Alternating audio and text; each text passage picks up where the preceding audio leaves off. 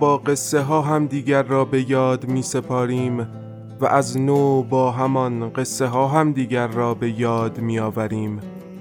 حالا یکی از ما قصهش را بلند می‌خواند تا به یادش آوریم. سلام. اینجا داستان شب است و این صدای شماست.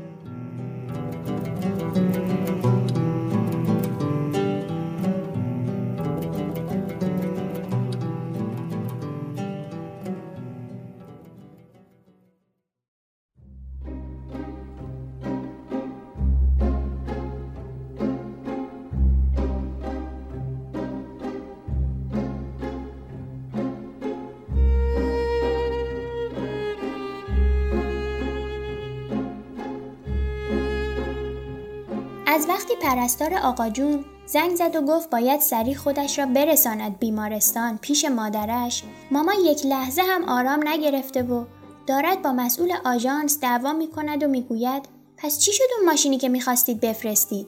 دستم را روی دستش می‌گذارم و با صدایی بیجان زمزمه می‌کنم گفتم که نگران نباش.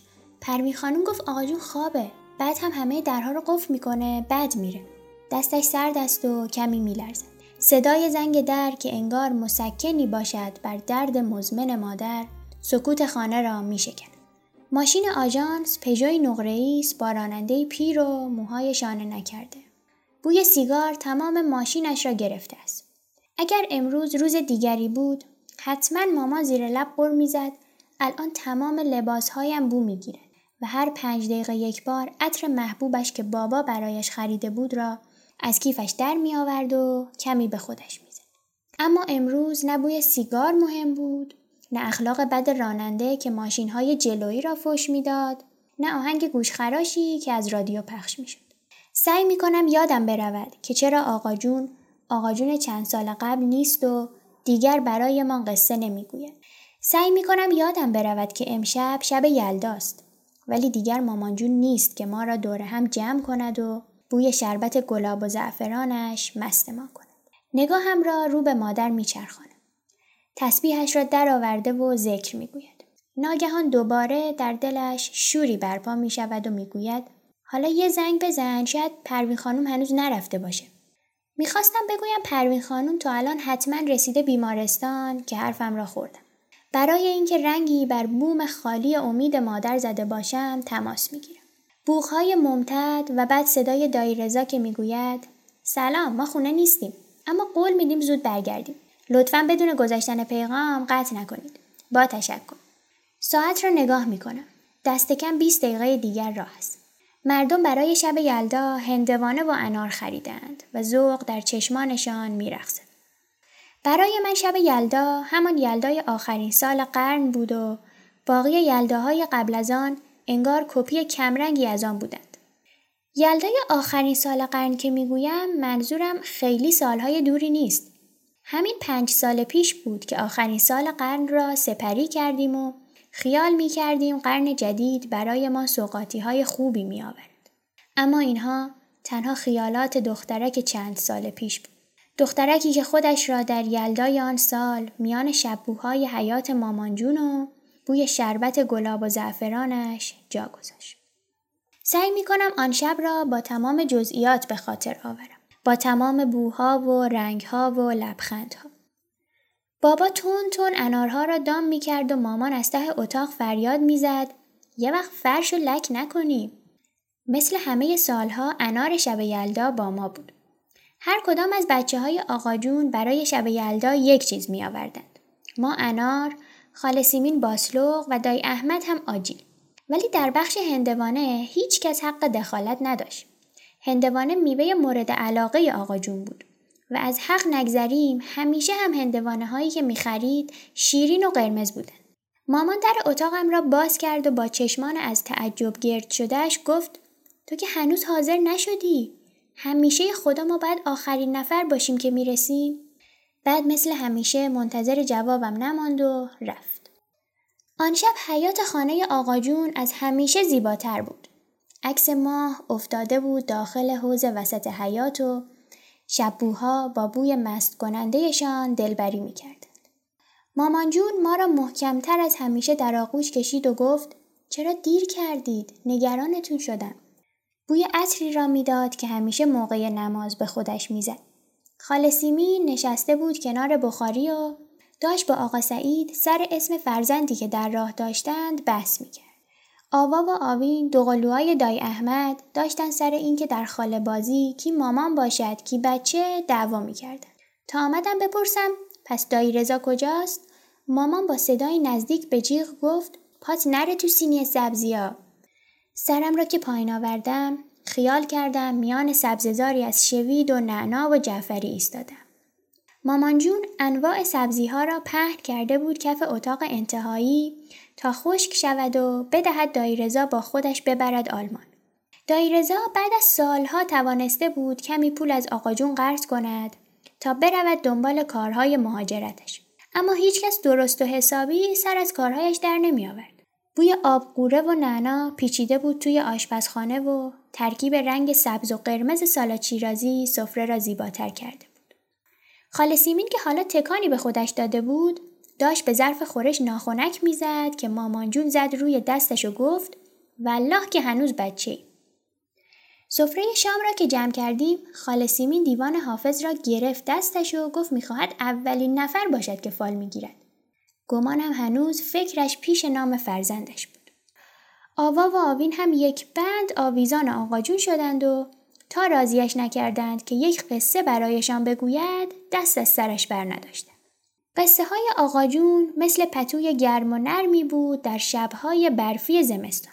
از وقتی آقاجون دیگر برای من قصه نگفت انگار همیشه هوا سرد است و زمستان قصد ترک این خانه را ندارد.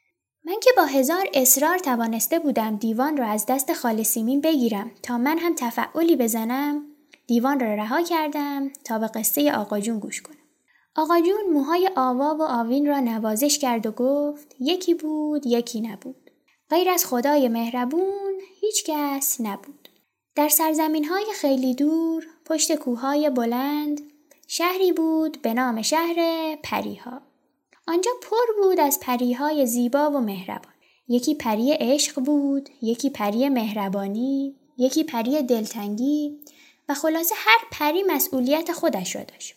مثلا پری دلتنگی کارش این بود که به دنیای آدمها می‌رفت و اگر می‌توانست دلتنگی آدمها را برطرف می‌کرد. آقا جون اینجای قصه صدایش را آرامتر کرد و با آه گفت ولی پری خوب می‌دانست که برای همه دلتنگی ها درمانی نیست. یکی از پریهای آن شهر اسمش پری آخرین سال قرن بود.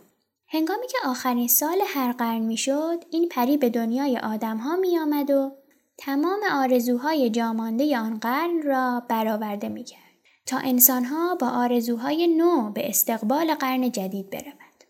وقتی هم تمام آرزوها را برآورده می کرد، تبدیل به پروانه خوش رنگ می شد و به دیار دیگری سفر می کرد. هر قرن پری خودش را داشت. اما در یکی از قرنها پری بیمار شد و نتوانست بیاید و آرزوهای جامانده را برآورده کند. همین جای قصه بود که یک دفعه خاله سیمین دردش گرفت و همه روانه بیمارستان شدن. من هم پیش آوا و آوین ماندم تا تنها نباشم. آوا در حالی که چهره غمگین به خودش گرفته بود پرسید پس یعنی آرزوی آدمای اون قرن هیچ وقت برآورده نمیشه؟ به چشمانش نگاه کردم و گفتم شاید اگر صبر کنند یک روز فرشته برگردد و آرزویشان را برآورده کند. شاید هم ادامه جمله را نگفت. صدای مامان مرا از افکارم بیرون می کشد که می‌گوید یادت باشه موقع برگشت یکم آرد بخریم. می‌خوام حلوا درست کنم. هفته بعد از آن شب یلدا دایی رضا گفت غیرقانونی می‌خواهد برود آلمان. ولی خیال همه را راحت کرد که هزار و یک نفر دیگر همینطوری رفتند و الان دارن زندگیشان را می‌کنند. اما نمی‌دانستیم هزار و یک نفر دیگر قایقشان موقع رفتن واژگون نشده. هزار و یک نفر دیگر چمدان پر از مربا و سبزیشان میان موجهای دریا گم نشده است و هزار و یک جور نمی‌دانستیم دیگر. چند ماهی نگذشت که مامان جون سکته کرد و عمرش را داد به شما. اما آقا جون نخواست رفتن دایی رضا را باور کند. می گفت همش دروغ است. بی خودی گریه وزاری راه نیندازید. رضا برمیگردد. من مطمئنم رضا در آن قایق نبوده. هزار و یک دلیل داشت که باور کند. اما نکرد. انگار اینطور آرامتر بود. می‌خواست تا همیشه دایی رضا را داشته باشد. حتی جایی در خیالش. تا همین چند وقت پیش که حواسش سر جایش بود حتی برای خرید هم بیرون نمی‌رفت. خریدهایش را نوبتی ما یا دای احمد برایش می بردیم. می گفت می ترسم رضا برگردد و پشت در بماند. بعد هم زیر لب شعری را می خواند. صد فصل بهار آید و بیرون ننهم گام. ترسم که بیایی تو و در خانه نباشم. اما یک سالی می شود که دیگر آقا جون حواسش زیاد سر جایش نیست. ولی کارهای شخصیش را هنوز می تواند انجام دهد. هرچند من مطمئنم در جایی از وجودش همان آقا جون قبلی زنده است. مثلا وقتهایی که ظلم می‌زند به عکس مامان جون که روی تاخچه است و دستهایش را روی قاب بالا و پایین می‌برد که انگار دارد مامان جون را نوازش می کند. این روزها اگر حواسمان پرت شود در را باز می کند و بی صدا می رود بیرون. مامان از ترس اینکه یک روز آقا جون برود و در این سرمای زمستان گم شود شبها خواب راحت ندارد. اما پروین خانم حواسش جمع است. همه درها را قفل می کند و شبها هوشیار می خوابد. دوباره ذهنم پر می شود از ترسهای تو خالی. نکند یک وقت تا ما برسیم آقا جون هوای رفتن به سرش بزند. نکند پروین خانم کلید یدک را گذاشته باشد دم دست و هزار و یک جور فکر و خیال دیگر. مامان پول آژانس را حساب می کند و پیاده می شد. بسته بودن در مثل آبی بود بر روی آتش پریشانی مادر. مامان کلید میاندازد و در را باز می کند. حیات دیگر تراوت قبل را ندارد. خبری از شبوها نیست و حوز هم خالی خالی است. مامان گفت برو یه سر به آقا جونت بزن تا من یه چایی دم کنم. فقط حواست باشه بیدارش نکنی. در اتاق را آرام باز می‌کنم. میترسم صدای قیشقیشش آقا جون را از خوابهای شیرینش بیرون بکشد. خوابهایی که پر است از حضور پررنگ دایره. بچه که بودم هر وقت مامان ظهرها میخوابید می‌رفتم و نفسهایش را نگاه می‌کردم تا مطمئن شوم حالش خوب است. به عادت کودکی هایم نفسهای آقا جون را نگاه می‌کنم. فکر می‌کنم شاید چون دور ایستادم خوب نمی‌بینم. نزدیکتر می‌روم اما مطمئن نمی‌شوم که حالش خوب است. مطمئن نمی‌شوم که نفس می‌کشد. دستانش سرد است. یاد مادر میافتم که دارد چای دم می‌کند و می‌گذارم چند لحظه خوشحال باشد که از این به بعد شادی برایش نایابترین چیز می‌شد. خیسی اشکم را روی گونه هم حس می کنم. پنجره را باز می کنم تا هوای اتاق تازه شود. آقا جون همیشه می گفت شادی از پنجره ها راهش را پیدا می کند. نگاهم را دوختم به چشمانش که حالا آرامتر از همیشه بسته شدند. حرکت چیزی حواسم را پرت می کند. پروانه آمده توی اتاق. چند دور که لابلای وسایل اتاق پرواز کرد آمد و نشست روی دست آقا جون. لابلای خاطرات دورم داستان آن شب یلدا چشمک می‌زند. پری آخرین سال قرن که تبدیل به پروانه می شود و به دیار دیگری سفر می کند حالا برگشته بود. برگشته بود آقا جون را ببرد پیش دایرزا. در دیاری دورتر از اینجا دیاری پر از بوی شببو و شربت گلاب و زعفران مامان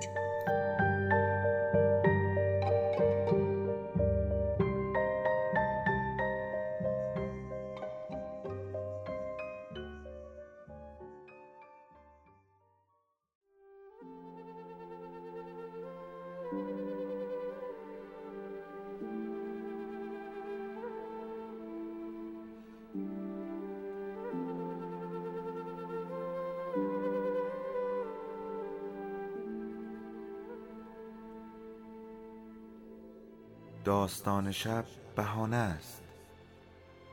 برای با هم بودن دور هم نشستن شنیده شدن.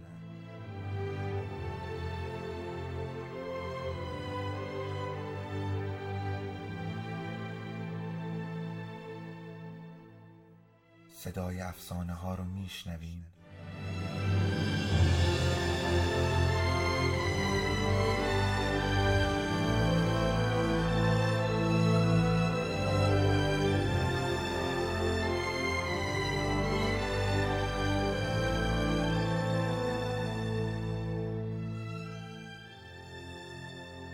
شبتون بخیر.